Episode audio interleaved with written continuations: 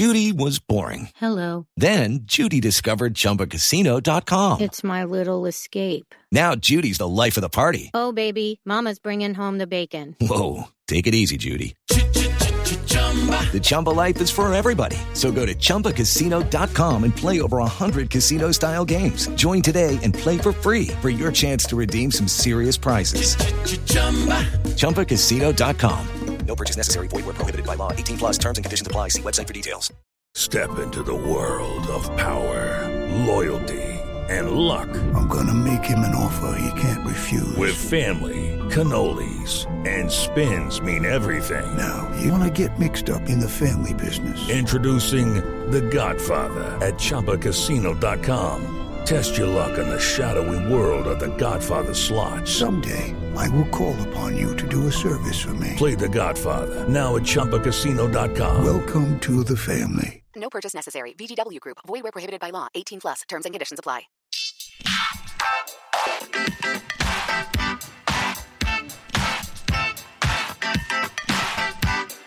Hi everyone, how you doing? And thank you for tuning in to the two hundred twenty-seventh episode of Awards Chatter, the Hollywood Reporter's awards podcast. I'm the host, Scott Feinberg, and this episode is presented by H B O's The Defiant Ones, a docuseries that chronicles the unlikely yet unbreakable bond of trust and friendship between Jimmy Iovine and Doctor Dre, for your consideration in all categories, including Outstanding Documentary Series. My guest today is a beloved comedy actor who became famous as part of T V's most celebrated sextet.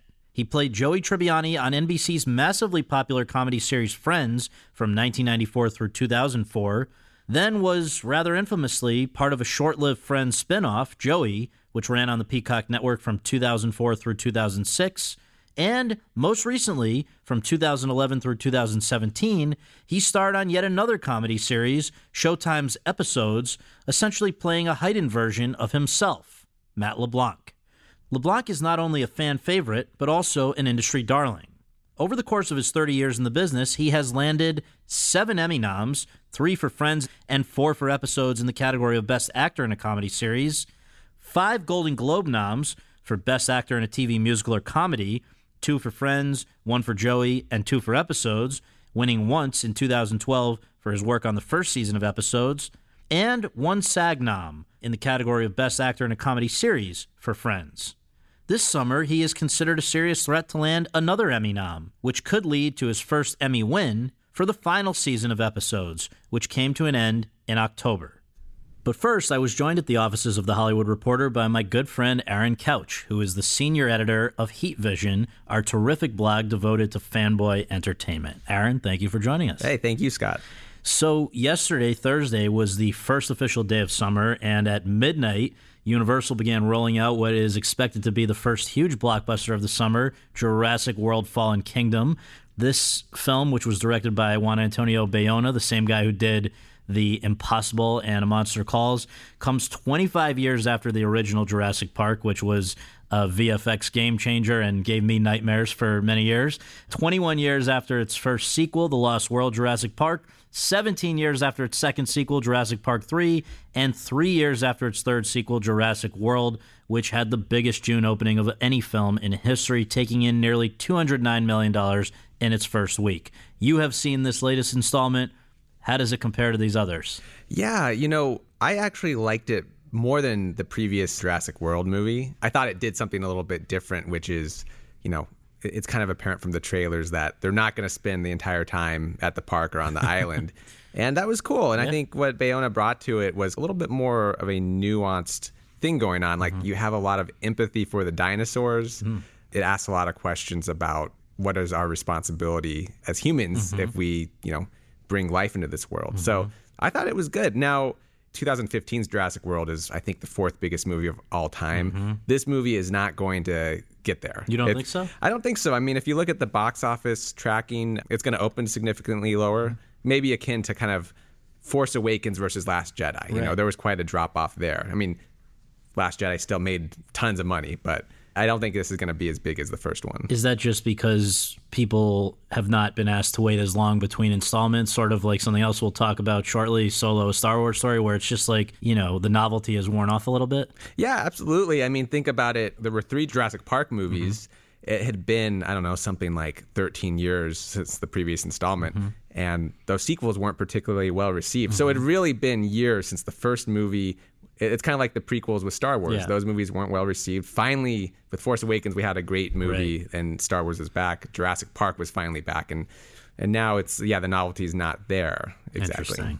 Well, let me ask you about some of the other high-profile movies that rolled out before the summer but are still going into the summer, and then also about some of the high-profile movies that are still to come this summer. First, those that are already in progress. It's been a big year so far for horror movies. Paramount's A Quiet Place, directed by John Krasinski and starring his wife Emily Blunt, cost seventeen million dollars and has grossed nearly one hundred eighty-seven million dollars domestically. And then A twenty-four's Hereditary, directed by this thirty-one-year-old guy, Ari Aster, and starring Toni Collette, cost ten million dollars and has grossed more than thirty-one million dollars domestically. These are not your throwaway horror movies of the sort that I guess we're sort of used to, but there's something a little deeper about them. Is that the reason why they are clicking? People do respond to smart movies still? Yeah, I mean, it seems like, you know, everybody will point to Get Out as kind of starting the trend, and and people talk about this term elevated horror, mm-hmm. which is supposedly horror like Get Out yeah. or A Quiet Place that, you know, is a little bit classier, maybe means a little bit more. And if you talk to horror fans, they they kind of bristle at that term because they say, hey, horror has always meant something. It's right. always been about this. But it does seem like, you know, whether you like the term or not, it is paying off at the box office now. I mean, people, this is what kind of what people want is is these these smarter smarter takes, I guess. And they both have a little bit of Oscar buzz around them. Certainly, people are talking about in the actress race, both Emily Blunt from A Quiet Place and now Toni Collette from Hereditary. It's interesting. Again, it does come back to Get Out that, you know, the Academy long had sort of a bias toward genre fare, but certainly after last year with The Shape of Water and Get Out doing so well, it suggests that maybe these efforts to revamp the membership of the Academy are also causing them to be a little more open-minded about what great movies are. But moving on to two other movies that began rolling out before the summer and are still hanging on a little bit. These were kind of disappointments from Disney. That's something, a phrase you don't hear often, disappointments from Disney. But basically after the phenomenal success early in the year of Black Panther, Disney then released Ava DuVernay's A Wrinkle in Time, which was a one hundred three million dollars adaptation of a well-known novel of the same name, of course. And then also Ron Howard's Solo: A Star Wars Story, which we mentioned earlier. This was a roughly two hundred seventy-five million dollars spinoff of the most famous franchise in movie history, and neither did very well at the box office. What is that about? Yeah, you know, I mean, I think Solo is kind of the, the easier one to answer, right? Which is people keep saying that, well, we just, you know, Star Wars is becoming less special. I mean, this this movie really didn't tell you anything you didn't know already. It didn't show you anything that you really needed to know. It wasn't even like Rogue One, which was also a prequel, mm-hmm. but it was all new characters. You didn't know what was going. You, you in a sense, knew what would happen. Yeah. They're going to steal the Death Star plans, right. but you did not know where it was going. Where this one, oh, he's going to meet Lando, and you know he's a guy that likes flying spaceships. I mean, there just wasn't anything there to really make you go, I need to go see this. Unlike even Last Jedi, it was divisive, but you wanted to know, who are Rey's parents? Are they going to answer right. all these questions? They didn't answer them, but people still wanted to go see it. There's right. that level of excitement for that. For well, so they're new. Calling it Star Wars fatigue because it's just these guys are, I guess, alternating between a spinoff and a main, whatever you'd call it, a main installment, a part of the main franchise, almost every year, basically every year, right? And that's just more than even Star Wars rabid fans want. Right. This was the first time where there was basically, I think, a, a six-month window. Mm-hmm. Usually it was an entire year. So six months was just too soon. You know, I think Disney may have thought, well, Marvel can release a movie every four months, right. but those Marvel movies are different. You have Black Panther, Ant-Man, Avengers. They're not the same. Star Wars, there's a little bit of a, it's the same thing every time, yeah. right? You, you're not having these different genres within it. And this one hasn't even cracked two hundred million dollars domestically. I think it's the lowest grossing of any Star Wars movie, spinoff or main one ever, and has been described in some circles as, quote-unquote, the movie nobody wanted. And I know that Disney, as you've just written, is still processing. It's been a humbling experience for Disney. Yeah, you know, they haven't actually officially dated any movies other than J J. Abrams' Episode nine for mm-hmm. uh, December twenty nineteen. Mm-hmm. But, you know, we knew from from sourcing that they were working on an Obi-Wan movie, hopefully with Ewan McGregor. There mm-hmm. were uh, James Mangold's developing a, yeah. a Boba Fett spinoff. you know, while none of those are officially greenlit, they the, the Solo disappointment has caused them to kind of reassess what they're going to do with this stuff. I mean, mm-hmm. going into Solo, it would be a natural fit to say, hey, we really need to fast track a Donald Glover, Lando Calrissian movie, because mm-hmm. people loved him from the movie. Right. But if the movie is such a disappointment, that's probably not on the fast track anymore, right. you know. A Wrinkle in Time, meanwhile, first one hundred million dollars movie ever directed by a black woman, and it just did not perform, really. It's now just crossed the one hundred million dollars mark domestically because it looks like Disney upped the number of theaters in recent weeks as it was getting... It looked like that number was attainable. I guess symbolically that's significant that at least its domestic haul is going to be almost what its budget was, maybe a little over that. But those aren't the kinds of numbers Disney was hoping for. Some people have said maybe it's a case of the book really was unfilmable. Mm-hmm. It, there, there was just something there where audiences weren't really responding to it. You know, a lot of people did like it. If you look, look on social media, mm-hmm. a lot of people liked the representation and, yeah. and the message of it, a very positive message. Yeah. But maybe it just wasn't the kind of thing where people were rushing out to see it for whatever reason, you know. And and for me, it was a little bit of a, I'm an adult, and it was a little bit of a kids movie, yeah. which is actually great because yeah. kids need movies. Yeah. I think we're so used to kid properties like Marvel being made for adults that we think when we actually see a real kids movie, we go, oh, I didn't really relate. But that's kind of the point, though. It's not for me, right? Well, I it's, wonder if that was maybe ultimately just a marketing problem, because maybe people just didn't really understand who it was aimed at. Yeah, that that definitely could have been the case, right? But I've talked to parents whose kids loved it. Yeah. Yeah. Meanwhile, Disney has had tremendous success through uh, another segment of its business, the Pixar side of things, where The Incredibles two had a record-breaking opening weekend last weekend. Its one hundred million dollars opening weekend gross was the highest for any animated film ever, and one of the top ten openings of any film ever, animated or otherwise. What does this mean for Pixar at a time when they've just lost their, their leader, John Lasseter, who was caught up in the whole Me Too thing and who has now been replaced by Pete Docter and Jennifer Lee, two filmmakers who have worked at Pixar? And then why do you think this sequel, fourteen years after the original Incredibles, has really resonated so much? It just seems to me that people who were kids fourteen years ago and loved it have probably aged out of the target demo, but I guess a whole new generation's been been raised on the on the D V D or streaming of it. I, who kn- I'd be curious what you think that's all about. Yeah, I mean, I guess we'll see. These movies take so long to make that the kind of the effect of Lasseter's exit, it'll take a little while to mm-hmm. to see how that goes. I mean, he's certainly one of the f- top credits on there when you when you watch the movie. Executive produced by John Lasseter mm-hmm. is one of the first things I I remember seeing. Yeah. You know, so they've made some changes now for obvious reasons, and, and I guess they'll just, we'll, we'll see how it goes. But yep. obviously, Incredibles, I think, I don't think that people age out of Incredibles, really, you know? It really was an all-ages movie, and you don't actually, people say that all the time, but this actually was. I remember mm-hmm. seeing it with my grandmother, the mm-hmm. first one. Mm-hmm. She loved it, my whole family loved nice. it, and the great thing about this kind of sequel is, you know, movies like Zoolander or Dumb and Dumber, people beg for years, please make a sequel, right. and then they make it, and it's terrible. Right. You know, the, the magic isn't there. But if you have Brad Bird, the same actors, the actors have aged, but the characters don't have to. Right. So it's not, there's no issue there where that can make things awkward, you know, if you wait ten years to make a sequel to a comedy. But right. th- this one kind of seamlessly just worked. True. Well, looking ahead to the rest of the summer, I just want to ask you about a few titles that are higher profile ones on the schedule. Disney's releasing Ant-Man and the Wasp on July sixth, speaking of sequels. Then Universal's dropping Skyscraper starring The Rock on July twelfth.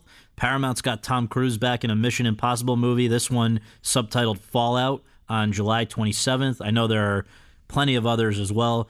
What do we know about these, and, and what are you most looking forward to for the rest of the for the next few months? Yeah, I'm I'm definitely a, a, a Marvel faithful. So, I mean, Ant-Man, whatever the Marvel movie will always be the one I'm looking forward to. So Ant-Man and Wasp, which is interesting, though. It's, you know, it's their lowest key franchise coming out after their biggest movie ever, Avengers Infinity mm-hmm. War.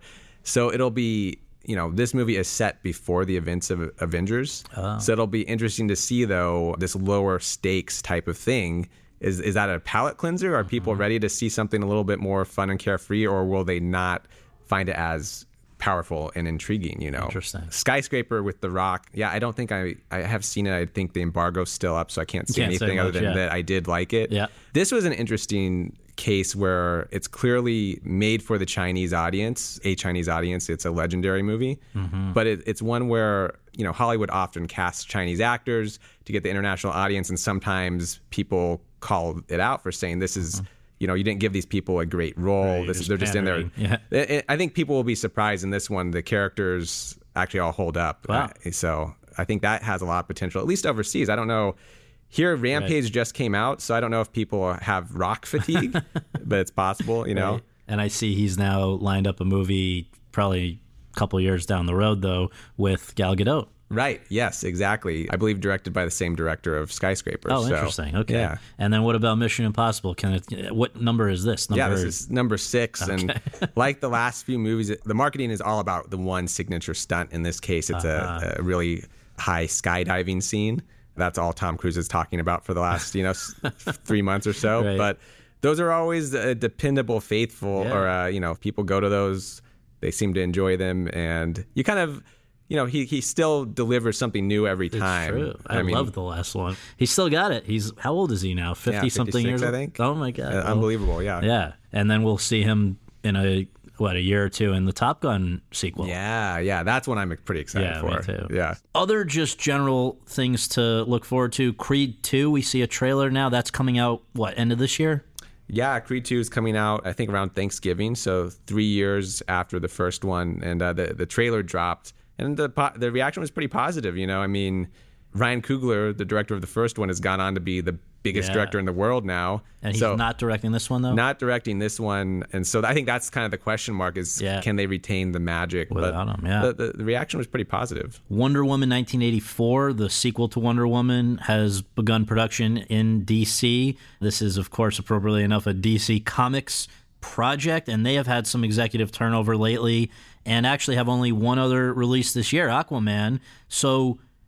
is it maybe not surprising that they are hyping this one up already? It's just something to keep their fan base, you know, jazzed until until it comes out, I guess, next year. Yeah, this is absolutely the closest property they have to a Marvel property mm-hmm. in the sense that you can show a picture, you know, a year early and people will legitimately be excited about it. I mean, they revealed that Chris Pine is back for this one somehow. No one's and, ever dead. yeah. You know, it, it's set in the eighties. People, uh, I mean, come on. Everything's set in the eighties now. Right, yeah. So it seems like the magic thing they need right now, keep that goodwill going. And it kind of like we're talking about with Lucasfilm. I mean, Warner Brothers D C arm, they're trying to refocus and figure out what works and, and what to do because there's been a long time where they, you know, kind of been developing everything. Let's develop four Harley Quinn movies and hopefully one of them happens, you know. Yeah. So I think they're really refocusing. So we'll right. see what happens. Yeah. What about over at Fox? They are obviously in the middle of a, a bidding war between Disney and Comcast. Disney appears to have the edge. Why is a place like Fox appealing to Disney aside from everyone's obviously trying to grab up I P, but Fox specifically, what would the value of that be to Disney if they end up closing that deal? Well, I mean, one thing in particular is Fox has the license to a number of Marvel characters, m- most notably the X-Men and Fantastic Four. Oh. So if you're looking to, okay, we've just finished ten years of the Marvel Cinematic Universe. How do we get ten more years out of this? Introducing Wolverine to that universe sounds like a pretty good way to do it to me, you know? Yeah. I think Fantastic Four is another one where there's never been a good Fantastic Four movie, but they were the f- kind of the first Marvel superhero team. Yeah. And if you did it right, you gave it to Kevin Feige, that could be another Guardians of the Galaxy level hit, you know. I mean, they're such great characters. It's just they've never been done properly. Yeah. Let's close on a, I wish I could say it's a, a happy note, but it's not. But it, it is something that everybody's talking about this week, and that is this new Rolling Stone profile of Johnny Depp, who has obviously been one of the most beloved actors of our lifetime, your, yours and mine, and has really been a fanboy favorite since over the last fifteen years, since the Pirates of the Caribbean movies at least. And yet, by all indications, I mean, we had a story I think Stephen Galloway did here at T H R that suggested that he was in some sort of a weird situation where he was almost bankrupt despite having made hundreds of millions of dollars over the years. Now we're getting a little bit more of a perspective from inside the Depp camp because this piece is the result of a guy spending about seventy-two hours with him. Basically, Johnny Depp reached out, his camp reached out to this writer, going around his own publicist to make this happen. That's always a questionable move. Why do you think he did that, and what do you think the effect of this piece actually is now that people are, are, are reading it? Yeah, I mean, well, I'm not sure why he did it. I, I would imagine that there's definitely been some some unsavory news stories about him over the years with, you know, his, his divorce and allegations of domestic abuse mm-hmm. and things like that. And he's gotten pushback from, you know, fans of the Harry Potter franchise. He's in the Fantastic Beasts movies, and I guess their next one's supposed to come out November sixteenth. Yeah. Fantastic Beasts, The Crimes of Grindelwald. So this is already in the can? I, I believe so, yeah. yeah. They certainly aren't recasting him, because J K. Rowling put out a statement because, you know, people were so upset about him still being involved in this franchise. She put out a statement kind of standing by him. Mm-hmm.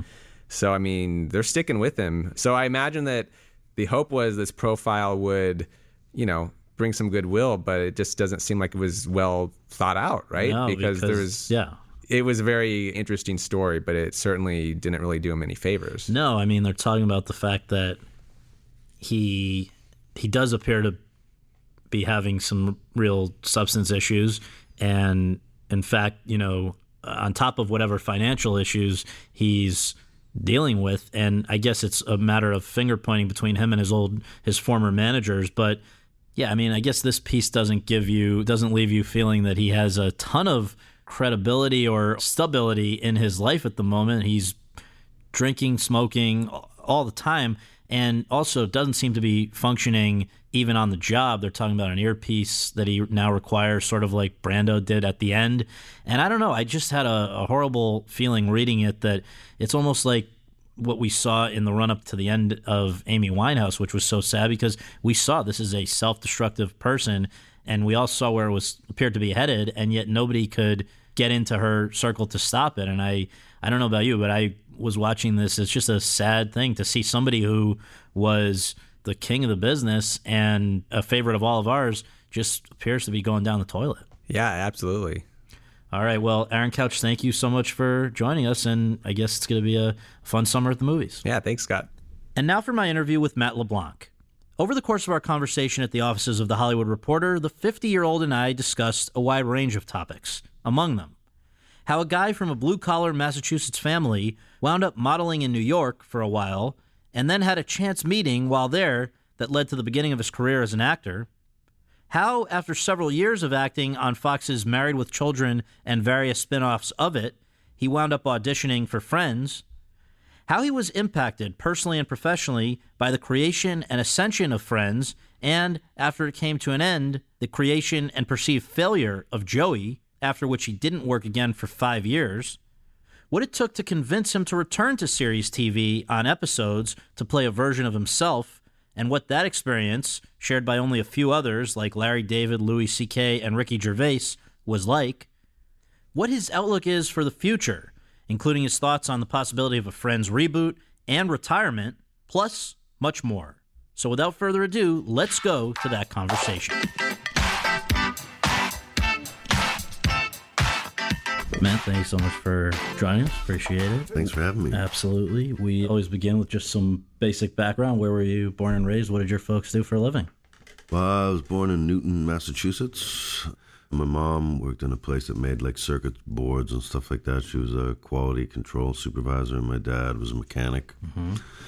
I tried to read back as far as I could other interviews you've done, and I, it sounds like, I guess because of Vietnam, maybe your dad wasn't around as much when you were a kid. Is that right? Yeah. Yeah. I mean, it wasn't just Vietnam. They, my folks split up as oh, well. They, so, oh, okay. Yeah. But I was reading, because of him and because of your grandfather and because of just, I guess, a lot of people in your family, there was a very kind of blue-collar idea of what you should grow up and do. Yeah. Pretty much everyone in my family goes to work with some sort of tool in their hand, hmm. which, and that's sort of where I was headed, and I think I, that's why I sort of spend a lot of time in the garage or in the barn, you know, kind of like fixing something, working on something. It's kind of therapeutic. Yeah, and you went fairly down that road, right? I mean, you were... Yeah, I, was a, I went to school to be a carpenter, yeah. and I was an apprentice. You know, I worked as a carpenter's apprentice from the time I was about fourteen, you know, summers and weekends and stuff, and I worked for the shop teacher, you know, helping him with side jobs and things like that, and that's where I would have been. Yeah. Framing houses in the snow in New England in the winter is no fun. No. So I was like, Eh, you know, there, there might be a better way. Tell jokes on T V. Right. It might be, it might be warmer. Well, just to connect the dots from how you got to acting, I read that you wound up, I guess probably right after high school, modeling, which I don't think too many people up from Newton maybe end up doing. How did that enter the picture? Uh, I went to college in Boston, to Wentworth, and I dropped out in my first year. I was, you know, I studied uh, building construction technology, and basically was learning stuff I already knew. So it seemed kind of silly to pay to learn how to do something mm-hmm. I could go get paid to do. Right. So I left there and I ended up going to New York just to visit a friend who was in school there. And I went into the city just to visit, mm-hmm. and just kind of by chance met this manager who said that I could do commercials. Just kind of think that if I've got the story, the background of that story right, it's like one of these things that could be a movie itself. You're just like walking on Park Avenue and checking out a, a hot girl, basically?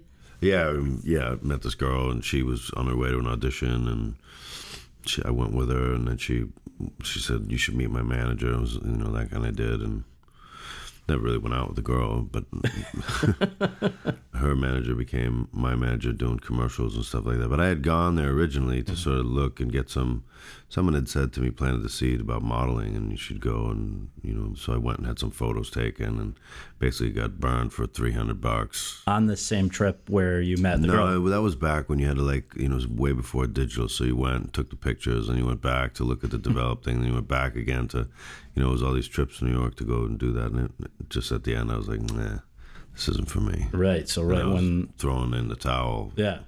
When I met this girl and then the manager, and then I, then I started doing commercials and stuff like that. Well, I gather that you were like the, the king of commercials. I saw that in the late eighties you were doing Heinz, Levi's, Doritos, Coke. You could have you could have just probably made a nice living just doing that, right?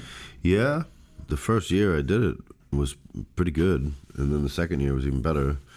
And, you know, I started studying acting while I was doing the commercials, and started going out for, you know, more drama-based things like, you know, T V shows, right, and parts in films and stuff like that. Because you wanted to do that, or because the manager's saying you should do that as well? Well, it just seemed like the next step. Yeah. You know, I'd done a bunch of commercials and was like, okay. And, you know, now I don't think that that commercial, that was a different time doing commercials in New York at that time. I mean, there was a sort of like a, you'd see the same group of people, you know, doing them, a bunch of from them. ad to ad to ad mm-hmm. to ad, and uh, yeah, I think that's kind of dried up now. Yeah. So. Well, so you you're taking all these, you, you know, you're studying acting now. I guess for the first time, you're going out for real parts. What was the the first thing that was exciting for you as far as like an acting role? Would it be Married with Children, or was there something even? Like, it seems like for a number of years there, once you're now in the early nineties, you had a few years where it was sort of all within the Married with Children universe. Just to remind people, the the flagship show on Fox, but then also these two spinoffs, Top of the Heap and also Vinny and Bobby, where you're Vinny, who's Al Bundy's buddy's son, and also the guy who's dating his daughter, right? How yeah. did you get into all that? Well, but prior to that, I had auditioned for a T V show while I was in New York, called T V one oh one. Mm-hmm. It was kind of like a earlier version. It was for C B S. It was like an earlier version of Beverly Hills nine oh two one oh, but it dealt with a little more, a little more dramatic storylines, like, you know, teen pregnancy and mm-hmm. like drunk driving, death, and things like that. And I flew out here to screen test for it, then stayed to do the pilot, then went back, and there was a writer's strike. Then came back here. When we went into production, it got picked up. We did eighteen episodes, and then it got canceled, and then realized, oh, well, I kind of, I guess I live in L A now. I had a car and a dog and right. an apartment, and so I just stayed here. It seemed like there was more work here anyway. And then there was like bit things here and there, and, and then the Married with Children thing came up, and we did that, seven episodes of Top of the Heap, and then seven episodes of Vinny and Bobby, and then there was kind of a drought for me. I think people would see that there was that string of work and assume that now you're kind of on people's radar and it's going to be smooth sailing from there. But it you it was not between that and Friends? No. No. You know, there's definitely some lean times. I made some money, and I kind of coasted on that till that was till that was gone. And then I think I've told this story before. When Friends happened, I literally had like, you know, eleven, twelve dollars in the How bank. Is that possible? I waited too long to get a real job, I was, but I just got lucky. Right, right. How did you first hear about Friends? Just even just through my agent, the audition. Yeah, went in and auditioned. And did you ever get an explanation for how they came to you, just even as a possible candidate for the show? I think they they auditioned a lot of people. Mm-hmm. I remember the final audition. It was between, you know, the part was the character breakdown. I think was for a struggling actor in New York. It didn't say Italian American. Didn't say anything like that. Mm-hmm. So. I remember the final audition was between me and this one other guy, and he had like a cowboy hat on and denim jacket and cowboy boots. And I am thinking, well, this, we're very different. Very, very different. Right. And, you know, luckily it went my way. Yeah. But when you had even just seen the script for the pilot, are you looking at it and saying, this is extraordinary, or it was just another script? I thought it was funny. I thought it was good. I thought the characters were all really, really defined for a pilot. You know, that's the big challenge, I think, in a pilot, is you want to give each of the characters jokes that are very, very clear as to who they are. And it's very important to, you know, you have a lot of exposition in a pilot to put down. So mm-hmm. I think it's very important to be clear about who the characters are and in what neighborhood those particular characters are funny. Mm-hmm. So if you can be funny with exposition, that's the sort of the goal all the time, because nobody wants to listen to information. Right, right, you right. know, if you can make it interesting and funny, the information, then it's, it's a little more palatable. Right. I thought it was good. You know, let's be honest, nobody knew. Yeah, yeah. I was like, yeah, it's good. If I'm, if I get the job, it's great. Right. If I don't get it, ah, that show sucks. Right. You know what I mean? There's, there was a bit of that, but right. It was like, there was something good, and it was Jim Burrows, and it was N B C, and it was Breakhoff and Crane, who had done Dream On. Mm-hmm. And I was like, this seem, seems right, and it was the buzz. Everyone was talking about it. And then the pilot. Well, let's even, if we can just stop before that. So you go in for your audition. You felt it went well? Yeah, I auditioned, uh, I don't know how many times, four or five really? times. Yeah, I went in, and then went back for a callback, and then went back again, and then went back again. And then I remember the final one I was reading, I read with Courtney Cox, mm-hmm. who was already cast. And she was really the only one of you guys who was kind of she was like well-known, right? Yeah. yeah. Well, I don't know about well-known, but, but known. So, yeah, known. yeah, yeah. I read with Courtney, and I thought the jokes worked, and it was seemed to be getting laughs. and But, you you know, you go in and do your best, and the audition process is horrible. I mean, it's it's the just whole pilot hard. season process, right? But auditioning in yeah. general, it's just it's such a hard thing to, you know, you're at home and you get and you sort of rehearsing and you getting you how you want to. There's so many variables in that sort of formula. Mm-hmm. You go in as the you know, are you going to be reading with an actor? Are you going to be reading with the casting director? Sometimes you're reading with the person that's running the camera. And they've done it now seventy-five right, times, right. and they just don't care anymore. And it's your shot, so you and you have to manufacture so much. I feel really sorry for actors, especially me, if I have to go in and audition for something. Well, and to add to your, you know, frustrations at, at having to audition, had you had sort of an accident before you went in for, I think, the first of those auditions? Was there something where you messed up your face a little bit? Oh, yeah, yeah, yeah. And then I told that story, and Marta Kauffman thought it was really funny. I was out with a friend of mine. We were talking about the, you know, I had been in a couple of times. It wasn't the first audition. It was, right. I think, the the producer's callback. And, you know, it was, I was getting closer and closer, and it was going good. And they really like, yeah, so you're going in again on Wednesday, that kind of thing. Right. And I was with a buddy of mine, and he was like, "It's well, there was shows about just six friends, right?" And I was like, "Yeah, pretty much." So, and they're just hanging out. And I go, "Yeah." And he goes, "So then we should go hang out. So you're not nervous." So, and we did, and I like fell. That, a few drinks might have yeah, come into play. Yeah, had a few drinks, and I fell, sort of, I fell and got a big scratch on my nose. And went in, and Marta asked me about it, and I told her the story, and she thought it was really funny. Your true commitment to the part. Well, that nineteen ninety-four pilot season is now kind of legendary and really written about in history books, literally, because it produced both Friends and E R, which... Les had a good year that year. Yeah. Mister Moonves. Yes. Doctor Moonves. Doctor Moon. And on top of that, that was the year that they successfully spun off Cheers into Frasier, which was a coming oh, that's out. True, yeah. And also Seinfeld finally came into its own. So it was a good time to be at. It was must see T V. Yeah. There was a lot of also, like I remember, I don't know if it was that season, but there was a lot of sort of network cross promotion between shows. Like I remember we did one that was about a blackout in New York, and Mad About You and Us and E R, like the power went out. You know what I mean? Right. And all so all the shows, that theme sort of carried through the whole night. It was really brilliant. That's interesting. Brilliant programming, I thought. It really worked. Well, so the the whole idea, you mentioned must-see T V. For anyone who doesn't know exactly where that came from or what it meant, can you just explain? I know Warren Littlefield's written a book that kind of gets into it in an interesting way, and we had him on this podcast talking a little bit. From your understanding, how did that all come together? You know, I don't really know. That would be a better question for Warren. That yeah. was, I guess, you know, his his baby. I really like Warren. He's a nice guy. Yeah. He was really good to us. I don't really know how it all came about. It was sort of a way, I think, to promote the lineup on yeah. Thursday nights. Which was pretty amazing. Yeah, it had, it was like a catchphrase that kind of stuck and worked. Yeah. I don't know if you could do something like that nowadays. The way people consume content right. now is so different. Well, you mentioned another person who was, you know, key in the early days, I think, of not just Friends, but maybe all of those shows on N B C, and that's Jim Burrows.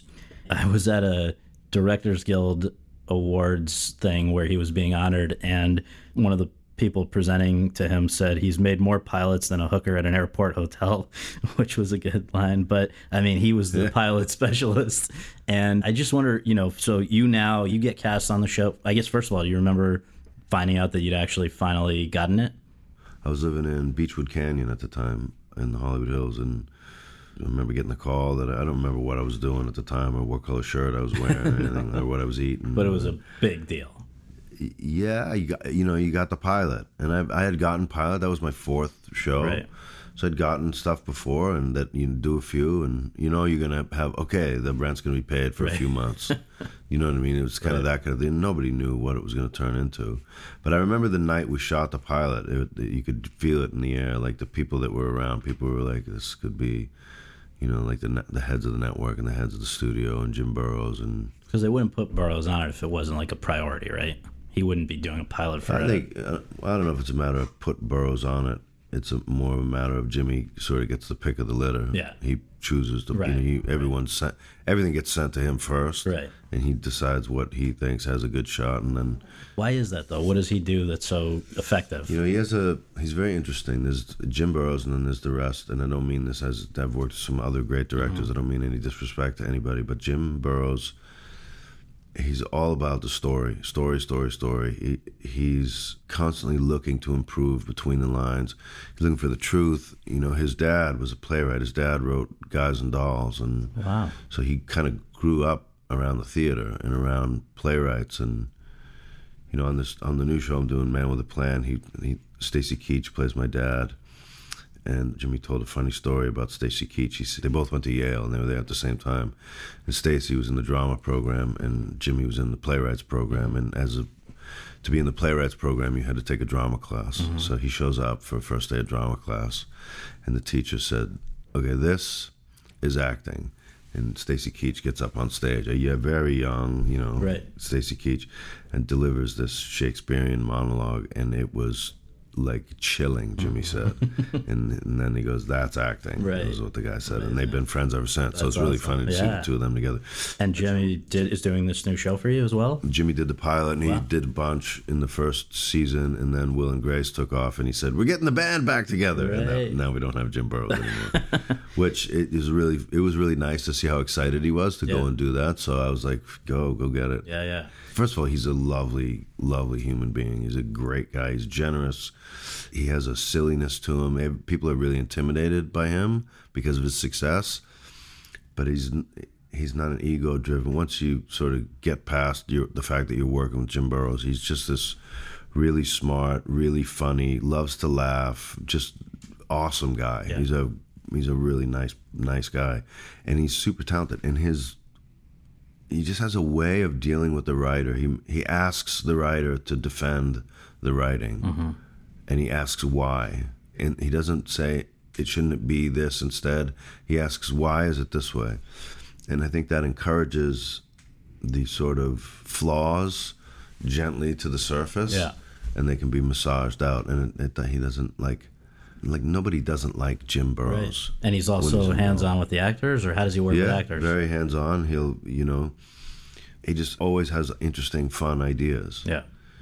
You know, he trusts your instincts. He encourages you to think outside the box. He's, he's. I mean, look, I can't say enough yeah. good things about him. I love Jim Burrows. I hear Jim you. Burrows for president. Yeah, can't be worse. I saw a came across a quote from Lisa Kudrow saying that there was a trip that you guys took, I think, after you shot the pilot, but before anyone, including Vegas. You guys, had seen it. Yeah, yeah what was that to, trip? We went to, that was very interesting too. So Jim Burrows took us all to Vegas. And, you know, none of us had any money, and he gave us all five hundred bucks to gamble with. And then we went to Spago, and we sat at the in the, like, main room at Spago at the very center, big round table. There's seven of us, the six cast members and Jim Burrows. And he said, while we were sitting there eating dinner, he said, "Look around." And we all looked around. He said, "You see that?" And we were like, "What?" He said, "Nobody's looking at you." He said, "Take a good look, because that's the last time you're going to be able to do this, the six of you together." And he was right. Yeah. I mean, we all went to McDonald's the next night, and nobody right. gave a shit. It took a little while. the, the pilot gets finished. We had Marta on this podcast, and I was asking her about it, and she said that actually, initially, the pilot did not go over well, but it was not, nothing was different between the pilot originally and then what got approved, except that they didn't like the theme music originally. They, I guess it was originally "Shiny Happy People," she said, instead of "I'll Be There For You." And they said they were not happy, so they just redid it. And the only thing they changed, I guess, was the theme song. I don't remember the theme song being a problem. I, I do remember that Marta and David wrote the lyrics to yeah. the theme song, and then Marta's husband, Michael Skloff, wrote the music, and they hired the Rembrandts right. to perform it. And it sounds and like this was all because they were getting shit about "Shiny Happy People." I don't know. But maybe. Who knows? But coming back to what Burrows said to you guys in Vegas, how quickly and in what ways did your lives change once people saw the show? Once it went out there for the first well, time? Well, you know, when it first went out, it wasn't a huge hit right off the right out of the bat. We were in the top twenty, mm-hmm. but it was that first season of reruns, that first summer, that it like really took off and went inside the, you know, got into the top five, and then it stayed there forever. Yeah. So when we came back for second season, it was a different ball game. And that summer, you know, it was on in reruns, and it was like kind of, wow, this is, and I remember all of us sort of had to go get, like, I was in my apartment still, and it just like the neighbors in the apartment building were like knocking on the door, "Hey, I saw it." And I was like, okay, this is starting to get a little strange. So everybody sort of kind of migrated to houses with gates, right. and it got... I remember one time I was watching the news. I was, it was in the morning, and there was I heard a helicopter over the house. It was when I bought my first house, and I turned on the T V to see if, what was going on, and they had a live, like a split. They had, the screen was cut into six boxes, and there was a live shot of each of our houses, the cast of Friends. And that helicopter was filming my house. And I remember looking at it going, wow, this is bizarre. And I looked close, and I was like, wow, my roof is a mess. So when the helicopter left, I got the ladder out, and I went up there, and I was like, fuck, shit, I need to I need to address my roof issues. So thanks to the news for that. That's crazy. So I imagine, like, when you're playing a part over ten years, you're making tinkers to the way you go about it over that period. It's not just a static thing. How did you calibrate it to the point where you know that, all right, so Joey's essentially like a, a, a lunkhead, but he's got to be able to also not be a, a total moron if there are times when you need him to be serious and moving and whatever at other points? Like, is it sort of just left to you guys to figure that out, or do you work with Marta and David, or how did you figure out the level at which to make this guy the way he was? Well, first of all, it's not a film, so it's not a finite story. You know what I mean? It's kind of infinite. It's always open-ended. So you don't really know where it's going. You kind of take baby steps in the development of things, and you try things. And some in this, in the beginning of a series, you kind of like, well, let's try this, and eh, that works okay. But what if we go in this direction? You, you know, everybody's kind of, you know, figuring it out, finding your way, and we had a, an amazing writing team on that show. We really did. Some awesome writers came through the door, and David Crane and Marta Kauffman did a great job sort of spearheading all that and, and guiding those really talented young writers who are now, you know, all, yeah. you know, developing other shows, and they're all big shots and, you know, in the writing world and T V now. But they were really, really they had great foresight into what the show could be. And you guys were doing like, what, eighteen to twenty-four episodes every year? Yeah, we did twenty-two a year. twenty-two, I think some years we did maybe twenty-three, twenty-four, but yeah. But I mean, it was, there was no lead in the show. It was really an ensemble. It was a true ensemble. Mm-hmm. And we would all watch each other, and we would all sort of help one another, and we would like think and support one another and throw ideas around at each other. What do you think of this? What do you think of that? What, what is this funny this way or this way? Or, hey, what if you tried this? Or I don't know what to do here. What do you think? You know what I mean? It was really, it was great because I learned I learned an awful lot mm-hmm. from those five people. I really did, and I think we all learned from each other. And it was a it was a great experience. It was like an education in half hour comedy. Were you initially, I know you, you guys are all friendly now, but as it was getting going, were you particularly close with one of them? We were all close. We'd yeah. all eat our meals together. I mean, it was, I remember Lisa Kudrow said, we work harder on these relationships than we do on our marriages. And it was kind of true. I mean, it was right. really important to all of us to get along, and we were patient with one another. You know, sure, there's always bumps in the road with everything, but everybody was really understanding, and it was good. Do you remember the origin story of How You Doing? Like, where did that come from? Was that you? Was it a writer? I think it was written down in the script, and it just was the way I said it one time was funny. Right. And it kind of stuck. If you go back and look through the sort of, you know, the catalog of, of episodes, I don't know that I said it that many times, really. I watched it the was, YouTube compilation today. There were a few, there were quite a few, but like, in, I think it was people loved it. Spread out over ten over years. Over ten, yeah, though. of course, of course. You know, it wasn't like something I said no, every no, episode, no, no, you know what I mean? Well, it people be, loved it, yeah. Yeah, and it, it just kind of became this thing, and the actual conception of it was, it was just, you know, it was like a greeting. Yeah. And then it was like, well, I can, maybe I could spin this in a way, and, and it, it was yeah. funny. And because Joey, I think, you know, you said, you used the word lunkhead earlier. For me, he was never dumb. For me, he was always just incorrect. He had his own sort of parallel universe right. logic, right. stream of logic, and I think the defining thing for that character was the moo point thing, which was really funny, moo point. And can you and, remind and, if, if somebody doesn't know what you're talking about, just a little bit of a summary? We're talking, I forget what the conversation was, but Joey says it's it's a moo point.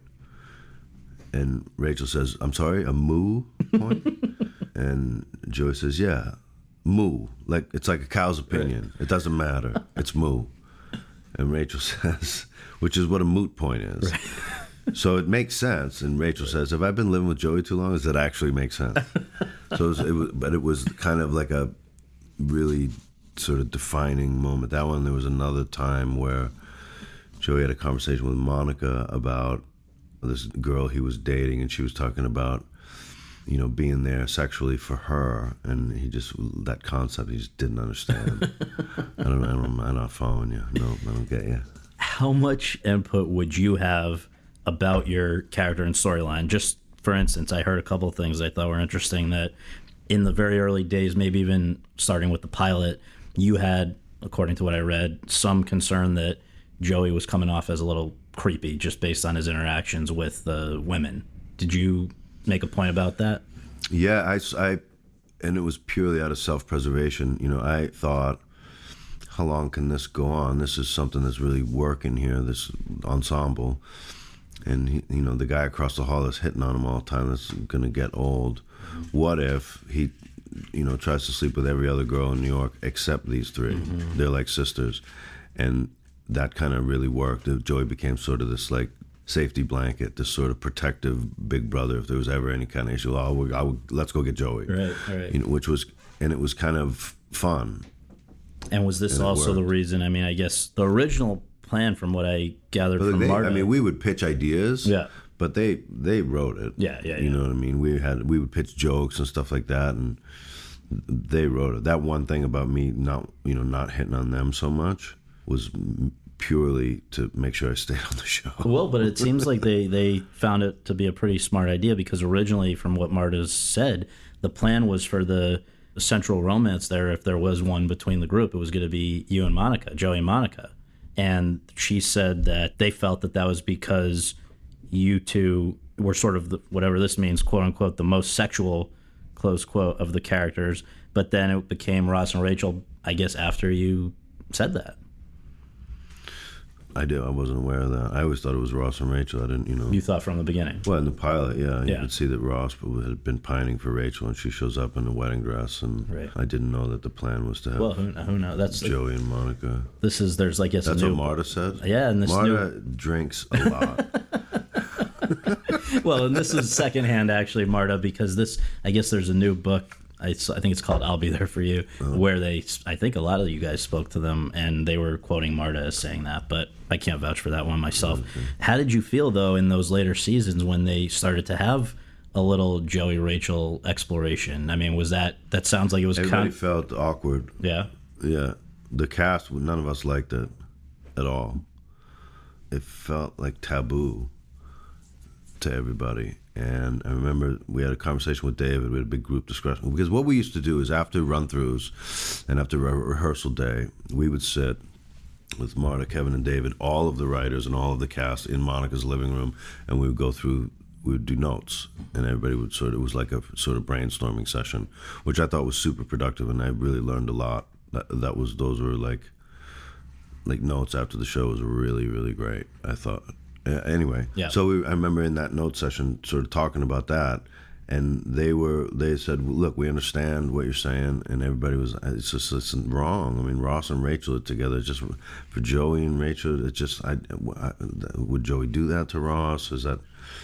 And David Crane said, I'll never forget it. He said, it's like playing with fire. It's dangerous, but then when you're done, you put it away, you look back on it, you go, remember when we played with fire? And it was... You know, you have to be careful with right. fire, but there is something about it that's, you know, it demands your attention, and yeah. it's intriguing, and it's, and he was right. I mean, it was interesting. It was really interesting to explore. Yeah. And we didn't know where it was going to go. They didn't know where it was going to go. They, you know, obviously, they said, you know, obviously we're concerned as well. Right. But there's something interesting that we like about it. So, and I think it was after that that we were all like, okay, well, let's see. And what's extra interesting to me about what you're what you're saying is that, you know, obviously Episodes has echoes of different things from throughout your life. And in the, I think in one of the first two or three episodes of Episodes, you, as quote unquote Matt, say to your writers that you think that there should be a romance between him and the.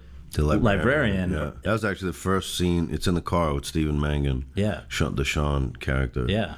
That was the first scene shot of the series episodes. Really? Yeah, there's the very first scene I ever shot. Amazing. And but is that just purely coincidental, or is that saying, you know what, we've had conversations like this in, in the course of my career, let's bring this into the show? No, I had nothing to do nothing with that. Nothing to do with that. That was David Crane and Jeffrey Clarick yeah. wrote that, and I thought it was really clever. Yeah. You know, that, you know, how long do you think Friends would have lasted if Rachel was a lesbian? The character felt you needed that sort of, that attraction, that sort of will they, won't they kind of thing. To sustain yourself over seasons and seasons of yeah. a show. Yeah. And it, the, the other thing that, that that was an interesting device, that speech, was because what it also did was illustrate that the Matt LeBlanc on Episodes knew the game mm-hmm. that he was in. He knew the yeah. business. He understood the game. Right. And it was eye-opening for the English writer, the character in the show, to be like, oh, he has a good point there. Absolutely, because I think the assumption up until that conversation where you explain your rationale was that he just wants to have scenes with the hot librarian, you know, the actress well, playing no, the hot librarian. Yeah, the assumption on those two characters' part, the husband and wife, Sean right. and Beverly, they were like, Joey from Friends? Right. Not, what? No. Right.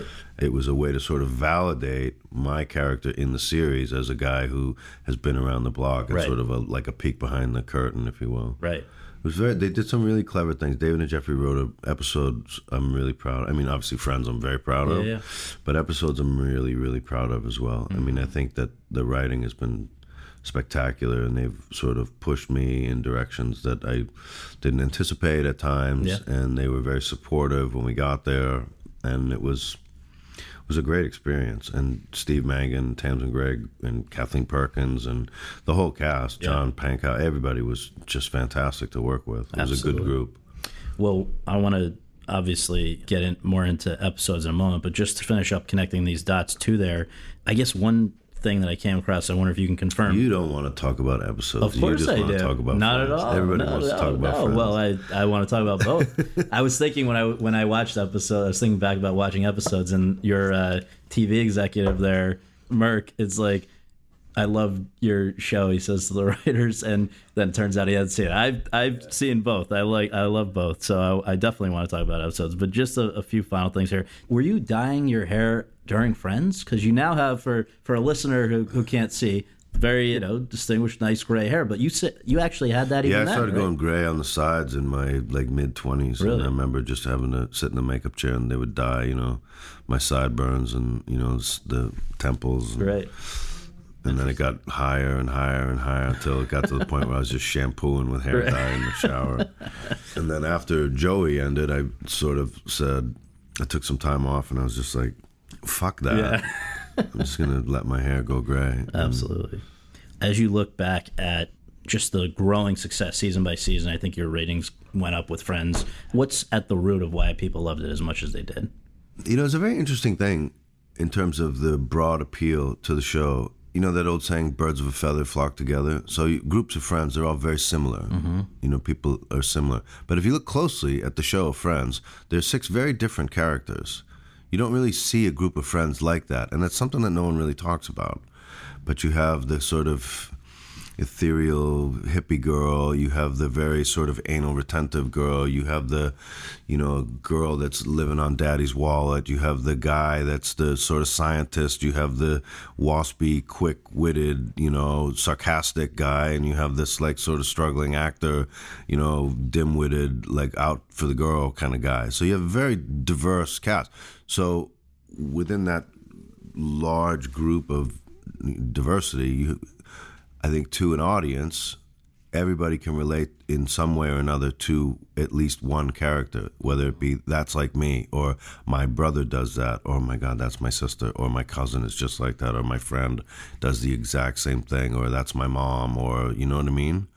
Or my daughter's like that, or you know what I mean? So it had a really broad demographic, and it was very, it reached a lot of, a lot of different people, and I think that was part of the big... the big appeal to the show. And also, if you look back at it, we never did any topical jokes. Never. We did one in ten years, one topical joke. Which was that? There's something happening with O J. That's the only topical joke. Right. And they felt it was a big enough deal, event-wise, that you could make a joke and it would never go out of stock. Because, the, and I think that's why the afterlife on Friends is so good. We right. dealt with things that are eternal. We dealt with trust, betrayal, love, family, you know what I mean, things like that. But do you think today, if the if the show were on was on today, when everybody's sort There'd of there'd be more texting if the show was on today? Well, that that for sure. But there like, wasn't much texting. Could they not address Trump or things that everybody's talking about? You don't have to address politics. It's escapism, half-hour comedy. It doesn't have to it doesn't have to do all that. You can reflect opinions, but to you can. have reflections and all that, but to get into politics is you, you can, and mm-hmm. some shows are based on that kind of thing, but those kind of shows, when you look at historically, they don't have an afterlife in syndication. Yeah, they really don't. And it, you know, and it's also, you know, what's that old saying? Opinions are like assholes. Right. Everybody's got one. You know what I mean? So that's not what that show was about. And it I wasn't about politics. One of the things I came across where you were saying when you figured out actually kind of where you guys stood, what you meant to people, was shortly after nine eleven, right? Yeah, there was a big thing. I think it was on the cover of the L A Times. Uh, I, think it was, I don't know if it was the calendar section of the main paper, talking about America needed its comfort food. You know, the, it was a brand new world we lived in after that, and all those kind of themes. Chief heard all the quotes and everything. And they sort of coined us as the comfort food, you know, clinging to things that were comfortable. And I remember it's, it's sort of, we were all a bit taken aback by it. Because you didn't realize that you served that function for people? Yeah, I think at that point it seemed like it was bigger than a T V show. Mm-hmm. I mean, look, at the end of the day, it's just a T V show. It's not, you know, the cure for cancer or for rocket science. It's make some people laugh for a half hour mm-hmm. or twenty-two minutes. Right, right, right. As that chapter of your life came to a close, were you, basically, when you're shooting your final episodes, did you already know that you were going to be doing Joey? Uh, yes. You did? Yeah, that, that deal was already in place. And Joey itself came about because they wanted to find a way to, or who wanted to find a way to keep this That going. Deal came about because Schwimmer wasn't available. Wasn't available to do what? To do Ross. Are you serious? No, come on. I don't know. I can't tell. You You got a good poker face. That uh, Schwimmer said yes to Ross, the right. spinoff. It could have been different. Been different yeah. But the underlying thing was that the network wanted a spinoff. Is that what started that? Mm-hmm. Yeah. And and then why were you more open to continuing that? Well, it, it, from, it wasn't like we all threw our hats in the ring to do a spinoff. Joey seemed like the character that made the most sense to do a spinoff of. Because, you know, Chandler and Monica were together. Phoebe married Mike. Ross and Rachel had Emma. They went off together. And Joey was kind of left there, you know, as the dust settled, standing there. So right. send him to California. And it was fun. I had a good time doing Joey. I thought it was a... There was a lot of pressure on that. I remember being at the upfronts and Jeff Zucker saying, you know, standing at the stage, on the stage at the upfronts that year, I think it was oh five, mm-hmm. and he had a, behind him on the big screen was a picture of our six faces, the cast of Friends, and he said something, I don't remember exactly what he said, but it was, you know, the gist of it was, Friends has come to an end, and the, the picture fades to black.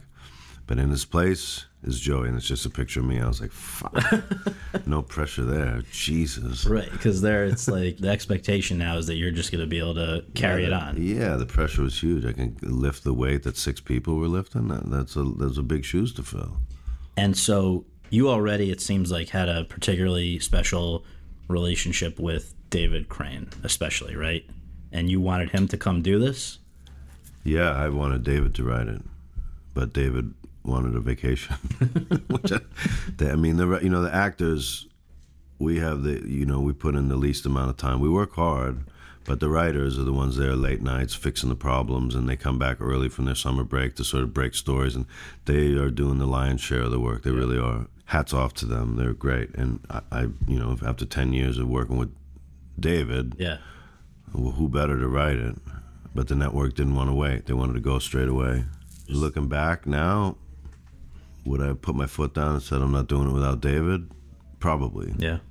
Well, it's just interesting how kind of history gets rewritten, because now it's it's often made out to be like a cautionary tale. Don't do a spinoff unless you're sure you want to do it or whatever. But like the reality is, if it was not the direct offspring of Friends, it was just its own show, the ratings were pretty solid. There was a lot of things going on. There was a big regime change at the network. There was, you know, there was a lot of things going on, mm-hmm. and it wasn't on the new regime's development, and it wasn't their their baby, so that it didn't get the care it deserved. I thought it was a good show. Mm-hmm. I really did. Was it Friends? No, it wasn't. Nothing would have been. Right. But I, I was proud of it. I thought it was a good show. The way it ended with that. Was that the reason that for the next five years you just kind of laid low, or you? Well, would... I was just, I was like, it's twelve years. Yeah. You know, on the same stage, I was like, I need a break. Yeah. And I went to take a, I was going to take a year off, and I ended up taking like five years or yeah. six years, whatever it was. But it sounds like it was, it was also an eventful time. time in just your own life too, right? Mm-hmm. Yeah. And when you say on the same stage, literally on the same stage, right? This is. twenty-four at Warner Brothers, right? This is same same place you guys did I took Friends. The whole crew, I took everybody. Yeah, yeah. Interesting. Let's keep the party going, I said. Yeah. Was there ever any thought at any point during Friends, during Joey, after Joey? You know, for a lot of people, particularly nineteen nineties, early two thousands period that we're talking about, less so today, but the ideal for a lot of people was like, or the top of the mountain was film. I want to be a film guy. Now it's actually T V's the the considered cooler to yeah, be. Yeah, there was, you know, during Friends, everybody on the summer break, you know, I want to do a film, I want to do a film. And if I could go back and look at that again, I might have made some different choices or not done anything and just enjoyed the summer off. But you don't know. No one knew what Friends was going to be when, during that summer. You know, the, between first and second season of Friends, I went and did the Monkey Baseball movie. It was supposed to be a Dis- like a Disney-ass kids movie that Universal was doing. I went to some screenings after it was done. I saw little kids having a great time. Yeah. Kids loved it. Yeah. You know, so it, it it did what it was designed to do. And then, you know, I did another one that was probably not a great choice. I haven't made great choices in films, but so what? But they were good experiences. Being a film actor on top of being in, on a T V show, was that important? Back then, yeah. That was sort of, you wanted to, like, movies were where it was at. You wanted to get into movies, and I think that's how everybody thought. Now, you know, I'm fifty. I'll be fifty-one this summer. I could give a shit about being in the movie business. Right. I just want some time off. Right. Was directing something that ever started to appeal to you? I know that Schwimmer we had on this podcast, I think he started doing it while Friends was yeah, still on, right? Yeah, he directed a bunch of episodes of Friends, yeah. Never really appealed to you, though? Or? It's more appealing now than it was then. Yeah. I don't know if it's something I'll want to do or not. I, I don't really know. Yeah. So I don't think about it too much. So Friends ends in two thousand four, Episodes starts in two thousand eleven. Over those seven years, were you still, you know, regularly in touch with David? Not super regularly, no, but, you know, from time to time, check in, yeah. Only because I guess you get this call, and I wondered how out of the blue it was that, what, he and his partner, Jeffrey, had an idea? Yeah, they called and they said, hey, we got an idea for a show. I said, really? Okay, great. Let's do it. They said, you want to hear what the idea is? I said, oh, yeah, fine, okay. I just, there's a trust level there. Right, I know right. that the thing that I know about working with David and Jeffrey is, are people going to watch it? Who knows? You don't, you don't, that's out of your control. Mm-hmm. Is it going to be good? I would bet that it would be good. Right. I, I know that the quality of the of the material will be good. I know that the production value will be good because they know what they're doing. Mm-hmm.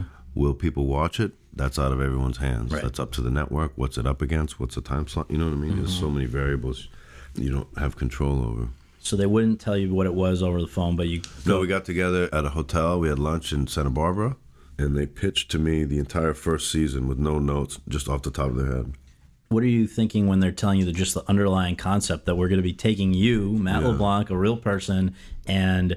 putting quotes around your name, essentially, but like I would be concerned. That's my only question. Yeah, yeah. I, was like, what, I don't understand that I'm playing myself. What does that mean? They said, well, it's not a documentary. Right. It's a character. It's basically we're going to take the public's perception of celebrity, use your name because you because of Friends and the fame. We're going to use your name and make a fictitious Matt LeBlanc, and you know we're in it together. If we go step by step, if it's something you don't like, we don't do it. Was there any kind of point of reference like, hey, because I guess Curb Your Enthusiasm was already on. It's obviously a very different show, but the idea that you're essentially playing a guy who shares your name and has a lot of other things in common, like how easily were you able to wrap your head around what they were trying to do? Pretty easily, I guess. Yeah, it wasn't crazy. And like I said, I you know, I really trust trusted them. I guess it is a fine line, though, right? Because there are times when they're going to say things about the Matt on the show that, I mean, I would think are totally unobjectionable to you. Everybody want, nobody's going to complain if they say you're, you know, you have a nice penis or whatever. But then they're going to, if you, if they tell you to go say to your ex-wife, go call your ex-wife, uh, see you next Tuesday. Th- th- are there conversations about things like that? Or are you just kind of like, because again, I guess there would be potentially implications in your own real yeah. life. The the thing about calling my, in the show, my ex-wife, I'll see you next Tuesday. I remember having some really sort of interesting, you know, I was like, well, that's harsh, but I understand. But what if that was like a pet name?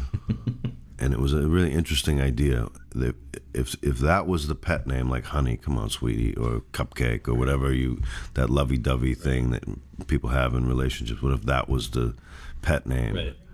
It would really very quickly and very economically give insight into what those two characters' marriage must have been like. like yeah.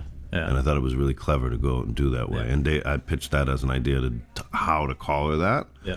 And David and Jeffrey, were, they liked it.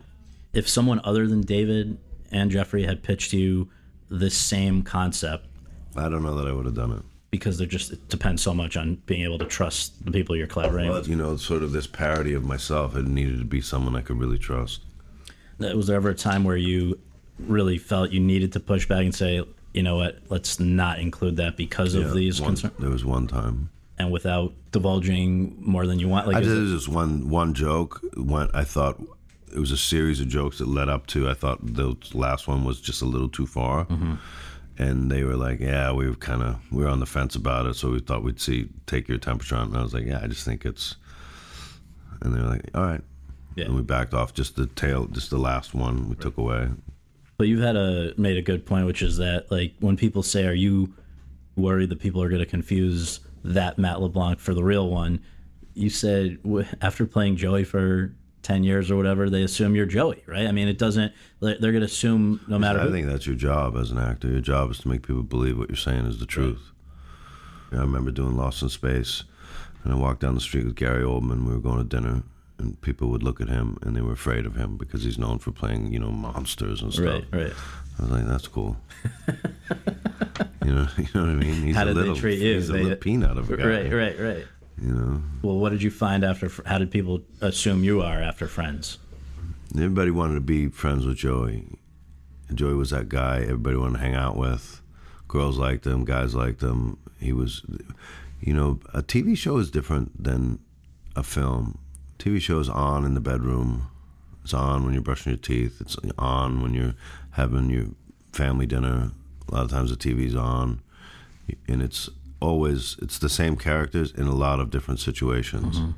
that sort of intertwine themselves into people's lives. So they feel like there's a relationship there. A film, when you go see a film, not so much anymore, but it used to be an event. You would go to dinner and a movie, and you watch it on the big screen. It was larger than life. And television was a little more, oh, I know these people, I have a relationship with these people, because it's a lot of different scenarios you see those characters in, whereas a film is a finite mm-hmm. sort of period of time in the story. So there's a different effect, and you know, people like that character. Oh, it's interesting. They like all six of those characters, yeah. you know? Yeah. Well, the thing that surprised me the most, you guys shot largely in England, right? I mean, it's a, it's so crazy because it's a show that's essentially set in and around Hollywood, but especially ha- the first season, we shot the whole thing in the U K, so there was a lot of special effects, more special effects than any other half-hour comedy. That's crazy. you, you don't think of no, spe- green screen. That was because what it was just budget, budget cheaper, to do. It, yeah. yeah. Was it strange? Not asking to say good or bad, but strange to now on Episodes be back with David, but not have Marta there when these guys were essentially both. So present. Well, Jeffrey was always around on Friends, and on Jeffrey Friends. was sort of like an uncredited writer on Friends. He was, let me just set the record straight. Yeah. It was it was Marta and David, but Jeffrey Clark was around a lot. Okay, I didn't know. And that. He was helpful in the room and things like that. Yeah, I mean, that's just true. Yeah. And David and Jeffrey together on this was a was a great team, mm-hmm. as well as Marta and David were. Yeah. It's good writing. Yeah. You know, it starts on the page. You know, it's funny. It's like, you know, when someone tells you a story, if it's a shitty story, it's really hard to stay interested. Right. It has to be a good story to start with. You can have a great storyteller tell you a shitty story. It's still a shitty story. But if you have a great storyteller tell you a great story, now you got something special. Right, right. You know? Is it true? I guess it was a constant with both Friends and Episodes that they'll take input, whatever, but th- they do not want improvisation. You got to stick to the words, right? On Friends, and it's the same with Man with a Plan, when it's a multicam sitcom, mm-hmm. you have four cameras, you have guys on the catwalk, the sound department on telescopic fishpole booms to pick up the sound. They're all on line cues. So the last word of your line, then they're jumping, they're moving their shot to the next. So you can improvise in the rehearsal process, but when it comes time to shoot it, there's no room for that. Now, that said, there are shows that are a little looser, mm-hmm. but David Crane, and in my opinion, the writer writes is not versus isn't for a reason. Right. So it's my job to use those words that are given to me. That's the puzzle. You have to figure that out. That's the challenge. If you abbreviate and you, you know, condense and leave things out and the gist of that that doesn't fly. No. Comedy has a rhythm to it. You know what I mean? There's a it's like bars of music. There's a dance. Things happen in threes. There's a lot of rules to it, and there's a lot. You know, this sometimes this sounds funnier than this. Why? I don't know. It just does. You have to have an ear. You develop an ear for it. So, in my opinion, you need to, as the actor, respect the time that. In the, I've been in the writer's room, and I've you know been a fly on the wall and see them, they will obsess about little things like that. Should it be is not, or should it be isn't? Should it be banana, or should it be orange? Should it be, you know what I mean? And they, they're smart people, and they have group discussions, and they pull at threads and logic threads and things like that. And they've this is what they've come up with. Now, they're not always right. You, sometimes you put it up on his feet, and they come down and they watch it, and they see it, and they go, that doesn't really work. It, sometimes it works sitting around the t- table in theory, but when you put it up on his feet, it doesn't work. That's why it's called the rehearsal process, and you massage things, and you, you make it better and better and better and better and better.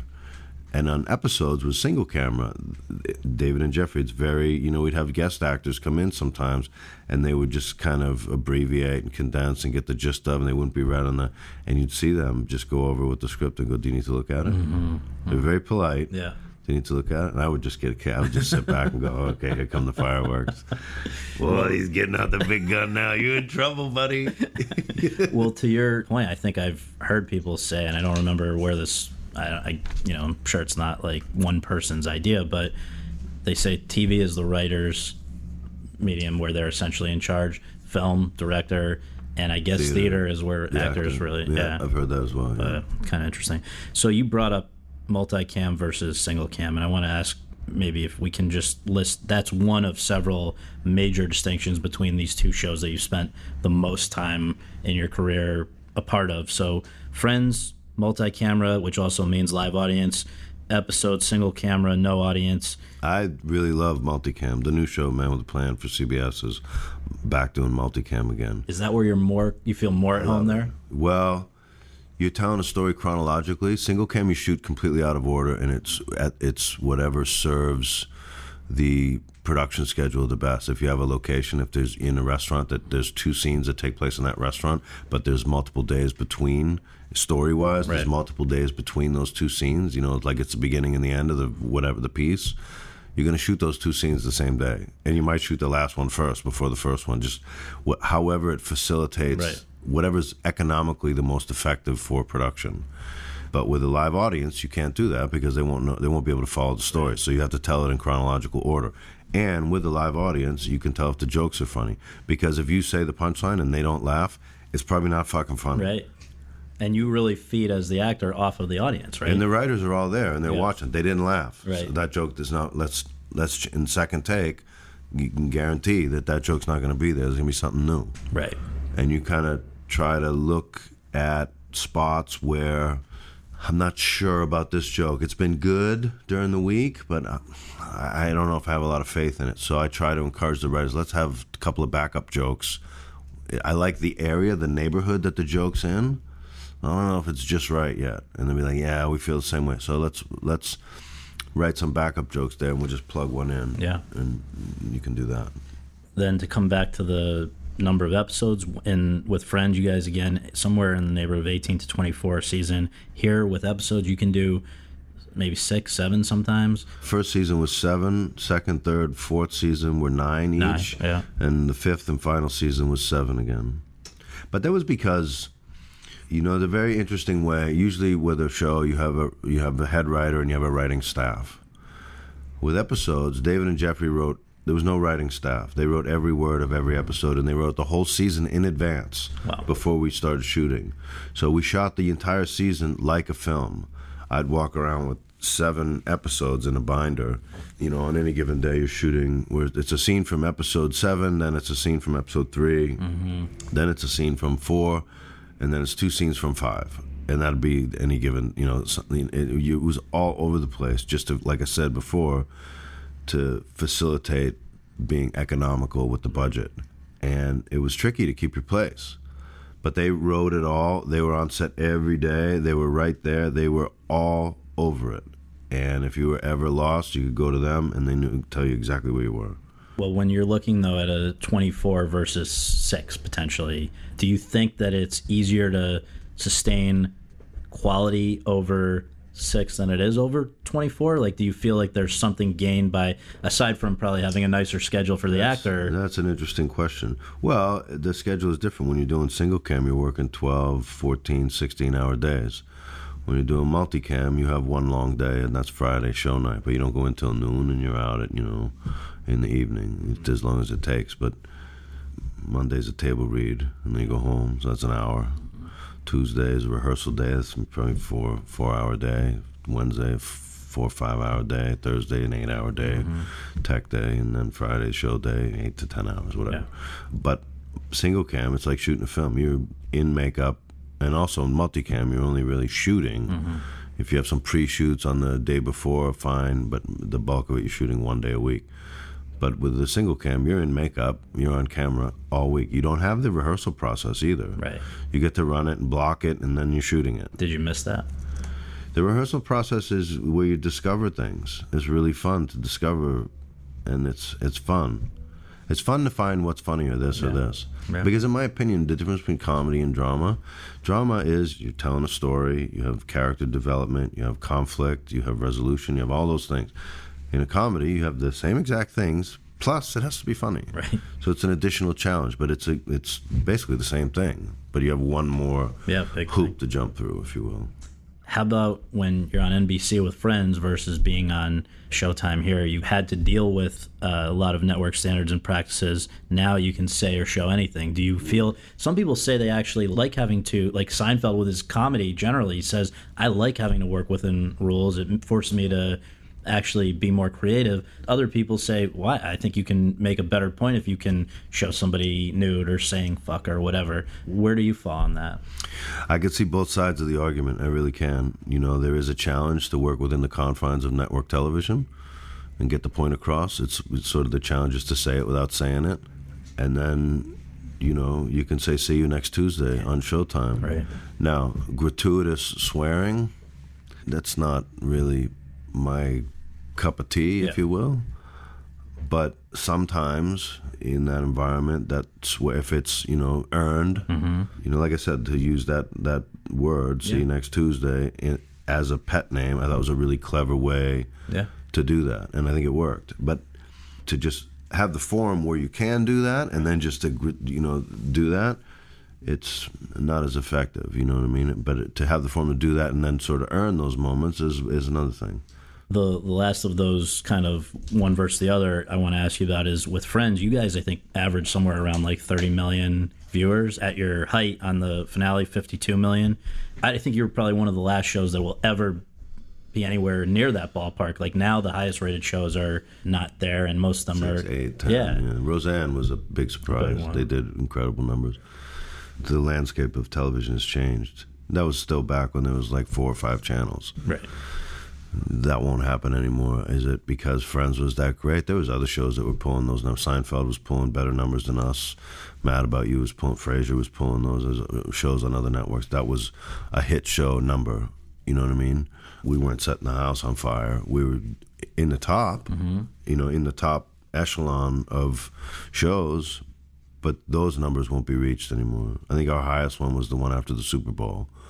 But if you can come after, if you can follow the Super Bowl on the same network and have yeah. a decent retention rate, your numbers are going to be huge. But is there, on the flip side, maybe some value these days when you have a show on a pay cable place like Showtime where you're not even trying to do what they tried to do at the networks, where it's like, in a way, I think they would always describe it as like in least objectionable content. You can you don't want to offend anybody so that everybody has a you know potential reason to tune in. Now you know that not everybody's going to watch your show, so you can kind of go after a more niche audience. Do you feel that way with, with that's a that's a good point. That's an interesting way to look at it.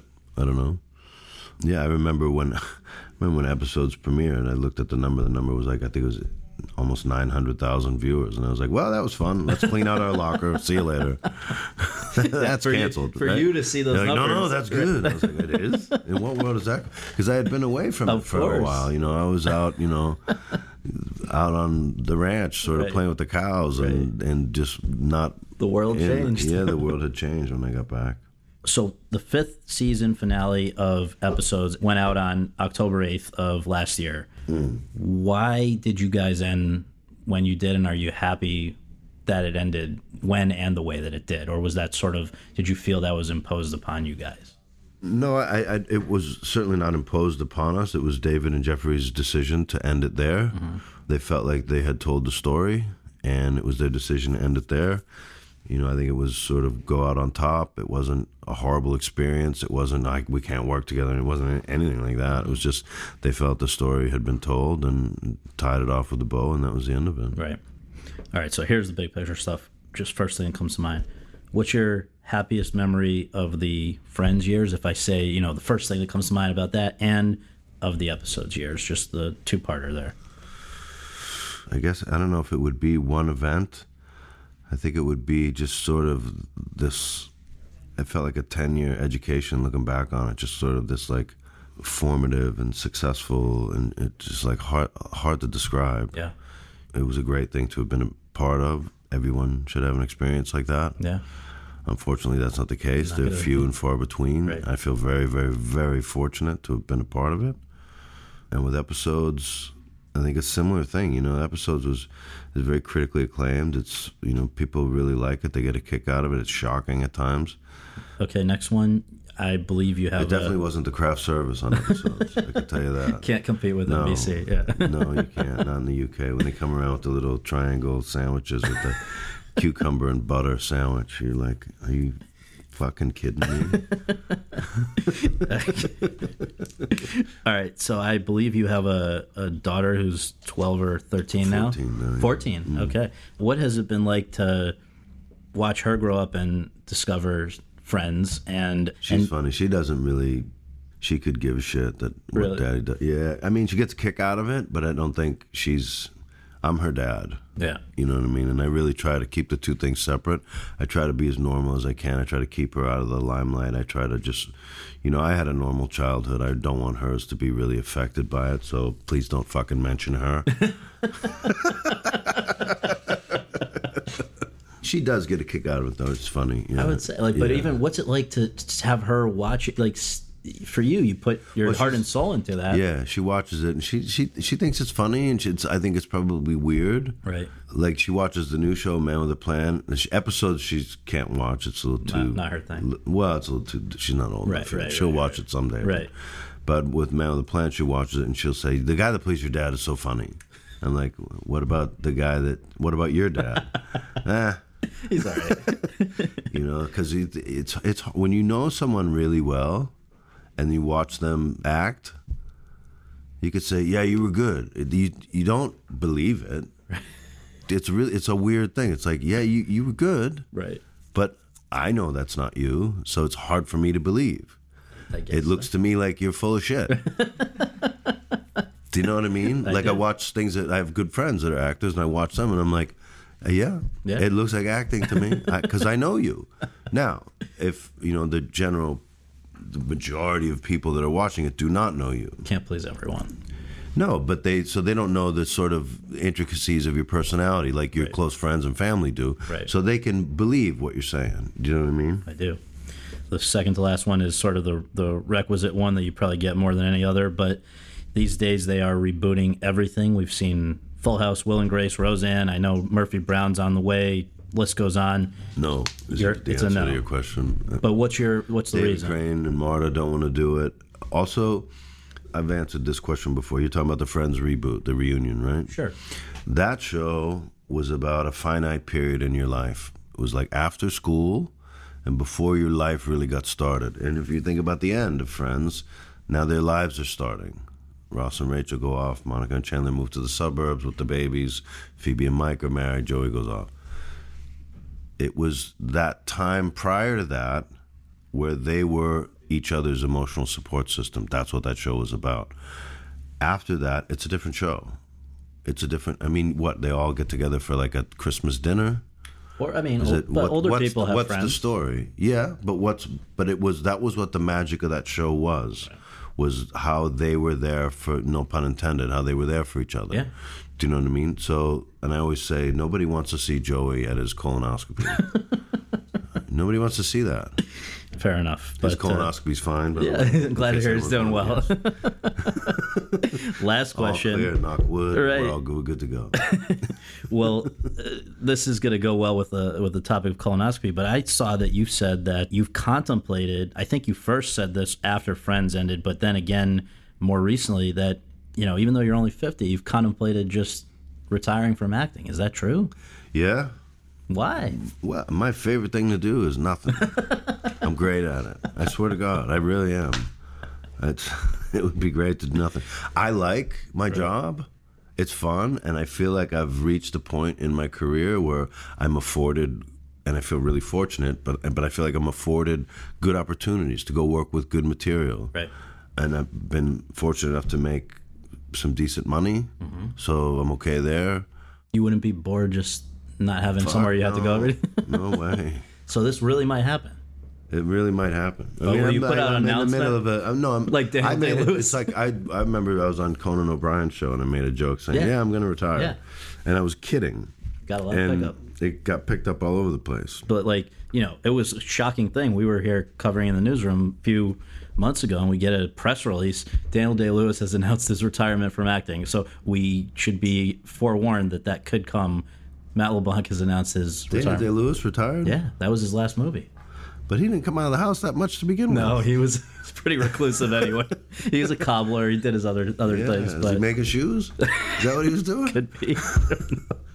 Thank you very much for doing this. I appreciate it. All right. Thank you.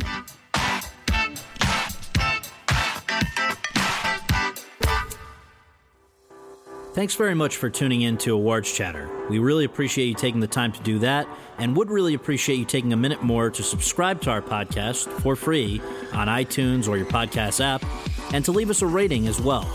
If you have any questions, comments, or concerns, you can reach me via Twitter at twitter.com slash Scott Feinberg. And you can follow all of my coverage between episodes at thr.com slash The Race. Until next time, thanks for joining us. Step into the world of power, loyalty, and luck. I'm going to make him an offer he can't refuse. With family, cannolis, and spins mean everything. Now, you want to get mixed up in the family business. Introducing The Godfather at Chumba Casino dot com. Test your luck in the shadowy world of The Godfather slot. Someday, I will call upon you to do a service for me. Play The Godfather now at Chumba Casino dot com. Welcome to the family. No purchase necessary. V G W Group. Void where prohibited by law. eighteen plus. Terms and conditions apply.